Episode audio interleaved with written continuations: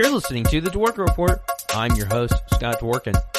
Today on the show, I have a person that needs no introduction. Martin Luther King III.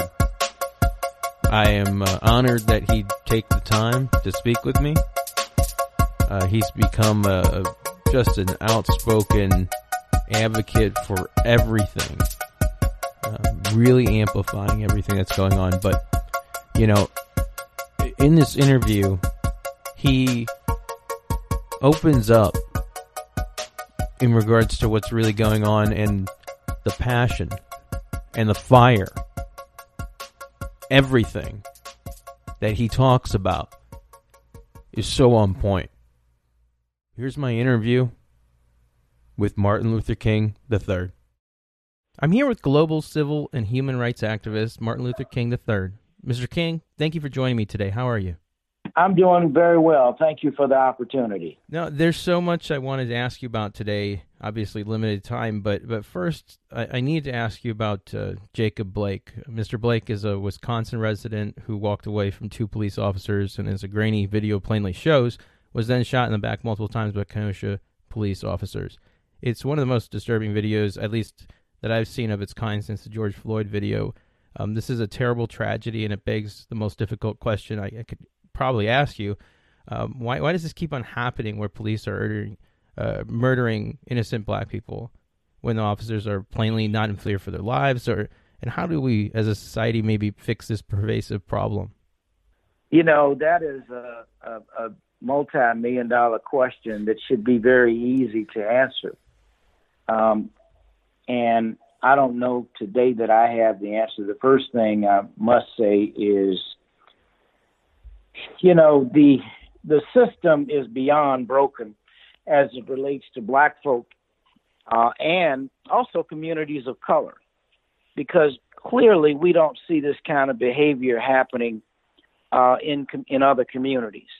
So, for whatever reason, there is something going on in the minds of officers um, that is is is not legitimate, but it is something that they feel. And one of some of the ways, or one of the ways that that can be addressed, it's not just training. That it is training. That's a that's a part of it. Uh, because again, if this is what's happening at all communities, then we would have to say, okay, policemen have really got to change their total mechanism of, of training. We used to apprehend suspects in America without anyone being hurt, or at least not significantly hurt. Um, in the case of, of this particular case, and and maybe the facts are still all coming out. I mean, it's unconscionable what we all saw. And this is why people all over the world are saying Black Lives Matter because it, it appears that they don't. Again, as I said, if we saw this behavior universally with everyone, uh, we would still need to address it. But specifically as it relates to communities of color and black folk, policemen are going to have to operate differently. Now, when you talk about solutions, it almost is at the point where in the African American community where last year black people in the nation spent over a trillion dollars. Maybe we have to look at a technique that my father and his team used, which is stop investing in this economy. I mean, literally, uh, when you look at the major corporations, and of that trillion dollars, I guarantee you, blacks uh, in a significant way help to make the margin of profit for many of these corporations. And if black folk decided, okay, we're going to stop exercising our buying power, those corporations will come and join us to help us address this situation in a constructive way uh, for the good of the whole community. And it is, it, this is, I mean, this is beyond tragic. And even after we saw George Floyd, you would hope that that was a wake up call uh, but it obviously has not changed much. Policemen still conduct themselves as it relates to black people and the black community the same way that they always have. And they will say it was fear. They will say, oh, well, you know, my life was in fear. He didn't obey what I said. Again, there are constructive ways to apprehend a suspect without shooting him and certainly or her, or without them it, it becoming fatal. That is that that is unbelievable. Absolutely. And there's obviously a big issue that I've seen lately that hasn't gotten enough coverage on racial equality. Our listeners might not be seeing enough about in the press, but it's really important. African Americans are dying from coronavirus epidemic in this country at a far higher rate than their share of population. Can you tell our listeners why that's happening and if there's anything they can do politically to promote racial equality in our health system?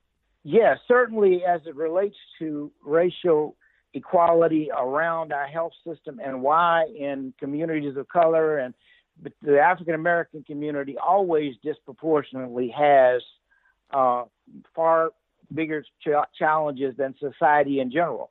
Part of that is specifically around the issue of health healthcare. African American uh, healthcare in general, we you know we we have uh, the Affordable Care Act. Some would call it Obamacare, which uh, was helping people to be insured to be able to get health care. But oftentimes in black communities, the, the, the it's it's everything from diabetes to uh, hypertension to obesity. Uh, in the African American community, those numbers are, are, are really higher than other communities. And part of that is because of the lack of access to health care. So, what we got to do is that's why it's so important for us to vote uh, in every election. That's why it's important for us to change the Senate. It's not so much the House, quite frankly. The United States of House of Representatives have passed many things today. In fact, they're uh, uh, talking about uh, and debating and are going to fund the post office because the post office and the postal service is going to need be needed uh, for ballots that are going to be cast by mail that the administration or the president is against. But my point is this: when it comes to health care, you know, when it comes to Medicaid uh, and Medicare and expansion, many of the states have decided they did not want to engage in that expansion. And therefore, it hurts people who are on fixed incomes, who are not able to work, although they've been trying to get jobs. And it always disproportionately affects the African American community and communities of color. And so th- that's why everyone who can, again, I can't say enough why it's important for us to cast our votes, why it's important for us to even change uh, those who are the majority in the United States Senate.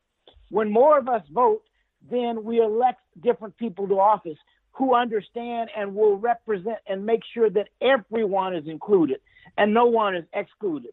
Right now, we have a form of government that really excludes so many, and particularly black and poor people are excluded. That is unacceptable in the nation that purports to be the wealthiest nation on the planet. We have multi trillion dollar economies. Even though our economy is bad for us today, it still is a multi trillion dollar economy. During this pandemic, banks have gotten two or three trillion dollars more that have been infused into the banks. While we say, oh, the economy is bad, people are not working. Well, somebody has money that they're putting in banks. And so why not begin to use that money? And I don't mean specifically take that money out of banks. I mean use the revenue that can be generated from that money to help infuse communities where these disparities are, where these challenges are. We can do this. We just have to have leadership for it to happen. And it will not happen under this current administration, under President Trump, nor under Republican rule. They have demonstrated they have no interest in that.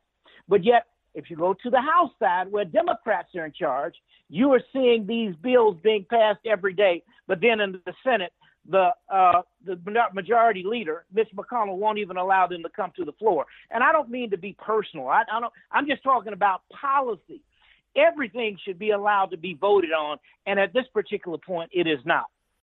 Absolutely. And you've personally met with the current occupant of the Oval Office a few days before inauguration. You met Trump at his transition offices. Uh, was it difficult to do? And did you learn anything from that meeting that we need to know before the election upcoming? Uh, no, no, I won't say I learned anything, but what I will say is I believe that it is imperative that there be some kind of dialogue with whomever is the president of the United States. Uh, nine out of 10 things, maybe even 10 out of 10, but nine out of 10 things, I do agree that President Trump has done a little something about criminal justice reform. But just about everything else, I disagree with what he's done on, on most of those issues. But here's my point. When my father was in leadership, he met with all the presidents who were in the White House at that time. In the late 50s, it was a Republican president, President Eisenhower, and Vice President Nixon. He met with President Kennedy and President Vice President Johnson. He met with President Johnson and Vice President Humphrey. And I've met every occupant of the White House, President Wood in, in, in the Oval Office, President Carter, uh, President Ford, President uh, President Clinton, uh, President, of course, Obama, pre- and both President Bushes. I've had the opportunity to meet in the White House with every president, either with my mom or with other leadership. And I've been to the White House many times. In the last three and a half years, I have not been to the White House. I met with President elect Trump before the election on an issue around voting because I knew, if you think about it, right now we're dealing with these same issues that voter suppression and so I met with him to try to get him to hear the fact that we need to make it possible for everybody in our nation to vote. Four years later, three and a half years later, we're having this same issue that I was meeting with him on. And he claimed at that time that we're going to have a meeting once I'm elected in the Oval Office. That never happened because there was no interest in the voters being suppressed. He talked about voter fraud, created a voter fraud commission that is now defunct because there is no fraud for the most part. And I would say there really is no fraud in elections in the United States of America. But that is always who he's been. But again, I always believe you have to find ways to get issues to those in power.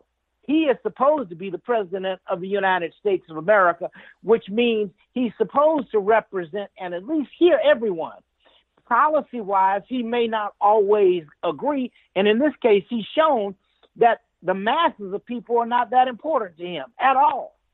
So the masses of Americans must raise their voices and cast their votes, and hopefully another person will be elected to presidency and others will be elected to the United States Senate so that at least the legislation can get a hearing. Absolutely. And this Friday marks a big anniversary. It's the 12th anniversary of your speech introducing the now revered President Barack Obama at the DNC, uh, which happened on the 45th anniversary of your father's I Have a Dream speech. You didn't have to endorse Barack Obama. I used to work for him. I worked for him at that point. Uh, in politics, nothing is given. Uh, what did the president, President Obama, do to earn your respect and, and your warm words back then? First of all, when President Obama first began running, it was the message that he was running on, which was hope and optimism.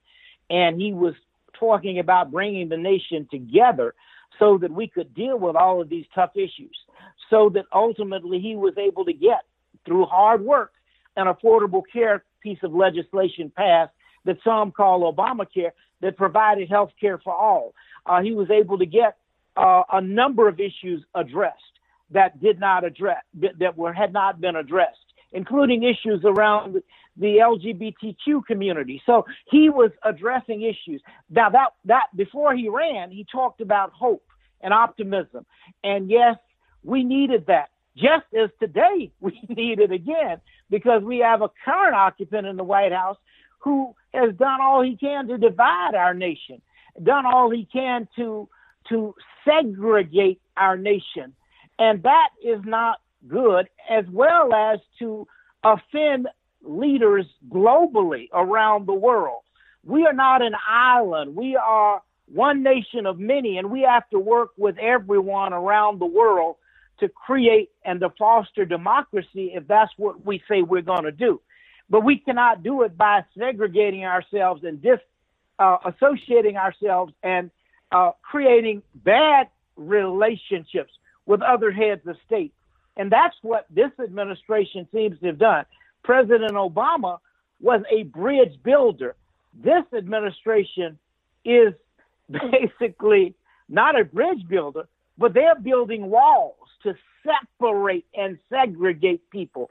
And so, you know, it was very easy for President, in, in a sense, I mean, today now I say, for me to em, em, embrace what he represented. Um, and it's easy also, I would have to say, to embrace what uh, Joe Biden and Kamala Harris are presenting as well. Because as I said, I think uh, when you talk about the pandemic, when you talk about 30 million people plus who are unemployed, and some may not ever get jobs back in the areas where they were working, when you talk about violence all across our nation in many communities, uh, it's going to take us coming together. These are not issues that you can address in a divided way. It's just not going to work. It has to be dressed, addressed at a much higher level. And part of what my father's philosophy of nonviolence was was to teach us how to live together without destroying personal property. It was to teach us how to uh, how to embrace the best of our society, to create a, a greater and a more just and a more noble and a more perfect uh, union. And that can only be done when people are willing to work together. It cannot be done as the leadership that has existed over the last three and a half years has done, which has created division, which has created not hope. And it, maybe some people feel hopeful. I'm not really sure how you do in all this chaos. In fact, Dad wrote a book. His last book was entitled Where Do We Go From Here? Chaos or Community? I vote for community. It feels like we're in chaos right now, but ultimately we must create community if we're going to sustain our nation and ourselves. And we will never be able to do it as long as policemen are shooting people down like they're, they're animals. Um, we will never be able to do it as long as racists are rearing their ugly heads and and Nazis and all these kind of groups that really do not represent that represent the worst of what America is. America is far better than the behavior we're exhibiting. And yet the only way that happens is it has to happen leadership has to exemplify that. And unfortunately, the current person in the White House does not have the capacity to exhibit that and therefore he must be removed by the vote, only by the vote. Voting has to remove him, and that's why I want to constantly encourage everyone to cast their votes in the November election of this year. And I, I want to ask you about Biden, but I, I do. Uh, I, well, I guess I want to ask you about Kamala Harris first. Uh, what do you? Are your thoughts about uh, her nomination for the vice presidency? I think that uh, Senator Harris's nomination, Senator Kamala Harris's nomination, uh, was um, a very good nomination. Uh, that the, the, vice president, I think, chose uh, one of the the, the, the most uh, astute, one of the most, um, I think, vocal uh, and outstanding leaders in the United States Senate for moving the nation forward. And, you know, there were a number, he had a number of candidates to choose for, but I think he chose, I think that, that uh, Senator Harris's nomination was, was, was very good. There may be some who have problems with her being a prosecutor. But I would raise the question, and, and many have said, well, she prosecuted a lot of African Americans. Well, the job of prosecution is to prosecute those who uh, cases are brought before the attorney general for those who have broken the law. And of course, they should be innocent until proven guilty. And the state has the objective of proving that. And then, of course, there's defense. So my, my point is this that's what the job warranted. Um, you know, I, I don't want to get into the issues of whether there was over prosecution of blacks, or some might uh, I think that under the circumstances, the job was done, and it was done in an admirable way. But I also think that as a United States senator, uh, she has transitioned to she transitioned once she became a senator, and has as as, as when it comes to uh, raising questions, the inquisitions of those who come before the Judicial Committee, you know, the positions that she has taken I think have been the right positions. And I think that's the right leadership for this time right now. We always can make things more perfect, but this is this is today what we're looking at is what exists right now. And when you add and look at what exists between the current administration, the kind of judicial appointments that are being put before the United States Senate and those who are going on the federal bench for life, there's a dramatic difference in those who are going before the bench right now. Many of them, even the the committees, the legal committees who make judgment on other colleagues, have said that these women and men who've been appointed, many of them are not qualified, but yet they've still been confirmed because of a political agenda to appoint ultra right wing folks. And I, I'm not against ba- balance. In other words, I think that there should maybe there should be some conservative judges, but there also be, need to be some progressive judges. And at this point, we're only appointing those who are ultra conservative, and many of them may not have even had the capacity. And, and yet, as I said, the legal review has said these people are not qualified. But Senator Harris has been on the right side of all of those issues, in my judgment, in terms of trying to get different people who will become federal judges. And as a vice president working with a President Biden, uh, I'm sure that that agenda will be uh, pushed forward. And what's your what are your thoughts about Biden being the nominee for president? I think that Vice President Biden again is the right candidate for this time. I think that his leadership is has been studied. Um, has he made mistakes? Of course, there have been things that he could have done differently. But he is the nominee of the Democratic Party, and he is light years different from what we have today. And so, in that regard, I believe that the community needs to support this candidacy. Uh, I do believe that we will be able to talk to, like I was able to talk to President elect Trump, but nothing that I said seemed to make any sense to him. He decided he's not going to do anything about the issue. I believe we can talk to a President Biden and a Vice President Harris, and I believe these issues will be addressed. I believe we can exert pressure so that, particularly if we elect them, so that these issues will be addressed.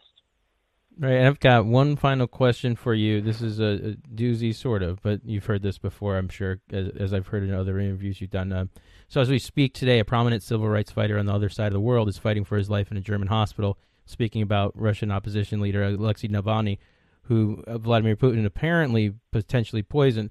Uh, he's 44 years old. Your father was only 39 years old when his life was stolen from your family and our nation by political violence. Recently, there's been political violence by Donald Trump's federal army against Black Lives Matter protesters and new era pro Trump uh, hate groups like the Proud Boys, as well as neo Nazi gangs like we saw in Charlottesville. What do you think uh, your father would have to say about the political violence and, frankly, the unthinkable sort of dystopia which our weary nation has suffered for, for these last four years? So I, I think my father, number one, often said that riots are the language of the unheard. So he never condoned violence. But he understood why sometimes people were pushed up against the wall and would engage in violence. You know, I think this last uh, shooting, um, the tragic shooting that happened in Wisconsin, is uh, a situation where you know, people are saying, look, we we saw George Floyd for eight minutes and 46 seconds, an officer uh, exhibit inhumane treatment, and the the lifeblood of this man, we saw it just leave his life. I mean, I don't I don't even know what you say about this kind of behavior. But my higher point is that you know when you keep a person victimized, and I'll say Victor Hugo used to say that wherever there's darkness, crimes will occur. But the guilty one is not merely he who commits the crime, but those who create the darkness. So, what I'm saying is that we can't continue to blame victims who are pushed into a corner for how they respond. But if we create a different kind of climate then the hope is that people will act in a civil way and not an uncivil way. And that's what we have to cre- keep working on, creating a different climate. We've got to move to a higher level. We're operating at the lowest level right now, and it is being precipitated at the highest levels of office. You know, I mean, remember, we have a president who told somebody to just go beat up someone during his campaigning. And that's the way he continues to do. He he stokes the it's almost like a fire exists exists and instead of putting water on it to suppress the fire, you put lighter fluid on it to make it even more. And that's his rhetoric does that. And it creates that climate all over. He's not talked about peace at all. And so it's no wonder everyone is acting crazy because you have leadership at the top that is not exhibiting strong, stable, uh, unifying leadership they, listen, when we come together, there is almost nothing that we cannot overcome. Well, how do I know this, you may ask? Because whenever we've had major uh, life threatening crisis like a tsunami or like hurricanes and tornadoes, what we find in the American spirit is people come wanting to help.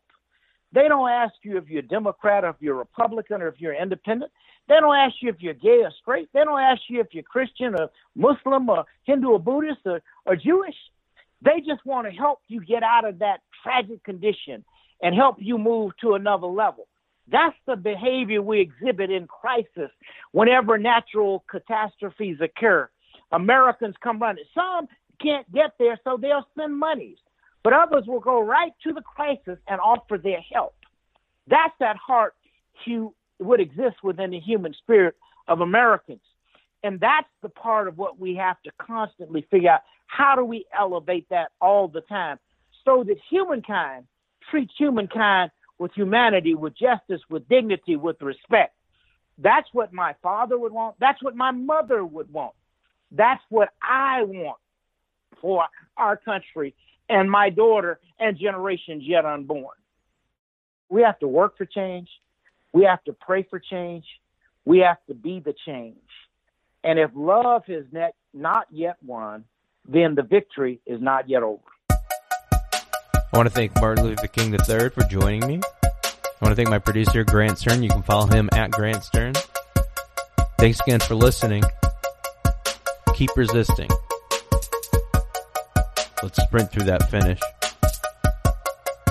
Can you see it? I can. Let's go. Onward!